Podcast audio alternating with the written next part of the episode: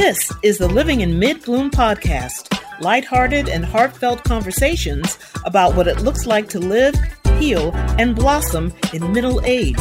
I'm your host, April Pruitt. Let's get our bloom on.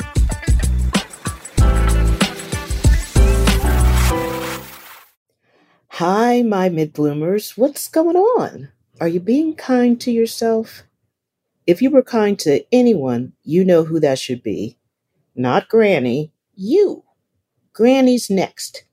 Can't take care of Granny unless you take care of you first. So last week we were talking about feelings. And I asked the question Are all your feelings present and accounted for? And I shared which ones I was not allowed to have. Did any of that sound familiar to you? In this episode, I talk about emotional difficulties and lack of self care. Please do not listen to this episode if you believe any of these subjects may trigger you. The contents of this episode is not intended to be a substitute for professional advice, diagnosis, or treatment.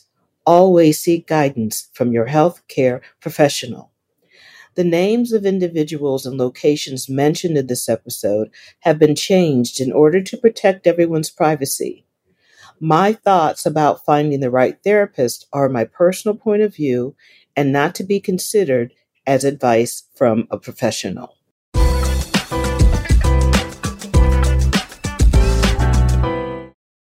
The very first therapist I worked with was a man named David. Now, this was in the 1980s when I was five. Uh, I was living in Washington, D.C. I had been so depressed and had no clue why I was in so much pain. I was not taking care of myself. I smelled. It was terrible, and I, I didn't care.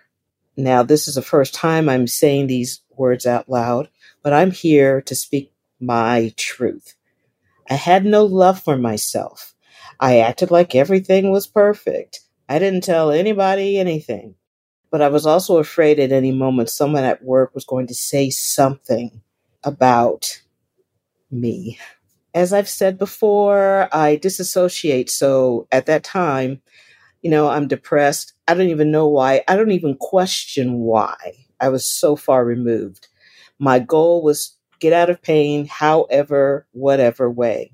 Now, at that time, there were these commercials that were running about getting help. If you feel suicidal, if you're depressed, you know, call this number.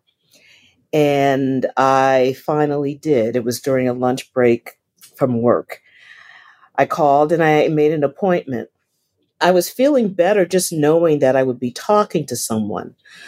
So I, I went to their offices, and there was a woman that uh, listened to what I was, you know, upset about. This particular organization didn't take care of regular patients. They were more like a stopgap to find people help.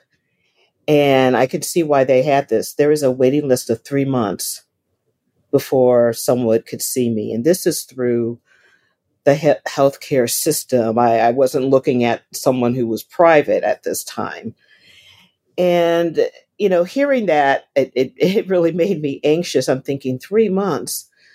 But, you know, I thought, okay, well, everybody else has to wait. So uh, I guess I can do this. You know, it was like I was white knuckling it, gritting my teeth, you know, but I didn't have any other choice. I didn't think I had any other choice. Three months later, I was assigned to David he didn't really talk a lot, and I wasn't really sure what I was supposed to do. But during the quiet, I would start thinking about, you know, what was going on in my head, and I would say some things, you know, out loud. And he did make me feel safe. I could tell he was a very empathetic soul. And I'll tell you, as my first therapist, I was very, very grateful that he was a, a nice guy. I only saw him for a few months because he was going into private practice. He recommended one of his colleagues to me, a woman named Tina, and I decided that I would work with her since it was his recommendation. And at that time, you know, I trusted him. when she first met with me, you know, she explained that uh, David had shared, you know, his files to get her caught up about where I was and and she asked me what were my goals and was there something in particular that I wanted to focus on. Now at that time I was really involved with my singing. It was the one thing that brought me some joy. And I told her that you know I was thinking about trying to be a full-time artist. And her response, Are you sure that's sensible? Now, my head kind of twitched because I was not expecting her to like give me her thoughts on this. I tried to act like, you know, it didn't affect me, but clearly she saw it in my face. You know, she said she didn't want to make me feel uncomfortable. And she said, I, you know, I know I work differently, you know, from David. Now, David did tell me that she was a little more assertive and he felt that that would be good for me. I did appreciate that she noticed how what she said affected me. I was happy about that, that she was just paying attention. So she and I worked together for two and a half years, and she was the first therapist to talk to me about medication. She thought, you know, it, it might be helpful in lifting some of the symptoms of the depression. The thing is, is I, you know, I wasn't thrilled about being in therapy because I really did feel at that time there was this negative connotation to it. She is mentally ill and it gets stamped on my forehead. But I finally decided to try. I don't remember what the medication was, but it just made me feel loopy and spaced out. So I tried again a year later with another medication. And like the first one, I, I had to see a psychiatrist while taking the medication because she could not divvy out drugs.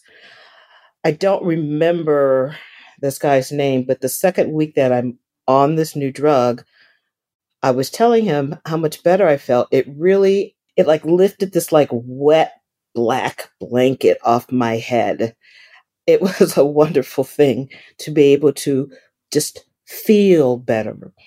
And uh, with that, a, a lot of things changed fairly quickly. I uh, ended up moving back to St. Louis, and of course, leaving one city for another, I needed to find a new therapist. So, the therapist that I end up seeing next is the one that I was talking about that was not licensed. Of course, you know, we're, we're talking, like I said, I was with her for years.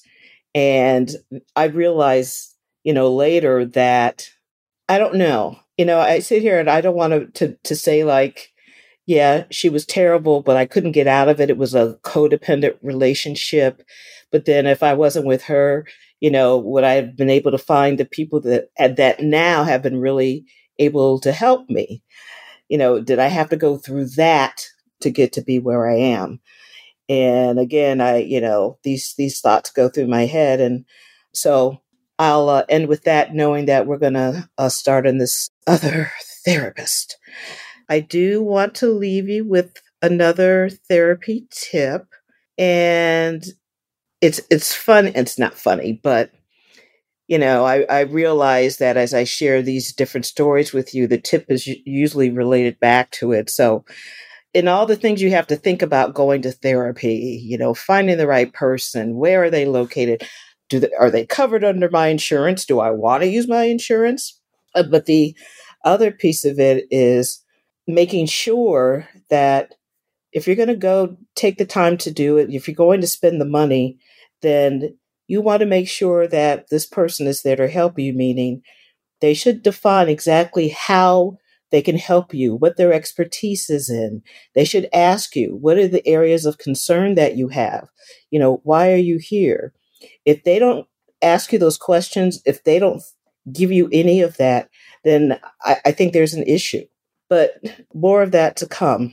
I thank you, my mid bloomers. Thank you for hanging with me. I really do care about you. And that I hope you do too. Thank you for joining me today on Living in Mid Bloom. I hope you found this episode insightful, meaningful, and maybe it's given you something to think about. I invite you to share your positive reviews or ideas on topics you would like me to touch on by leaving your comments on Apple Podcasts, Spotify, Castbox, Podchaser, or Podcast Addict. We are all divine beings who just want to be seen, heard, and loved. Have a beautiful day.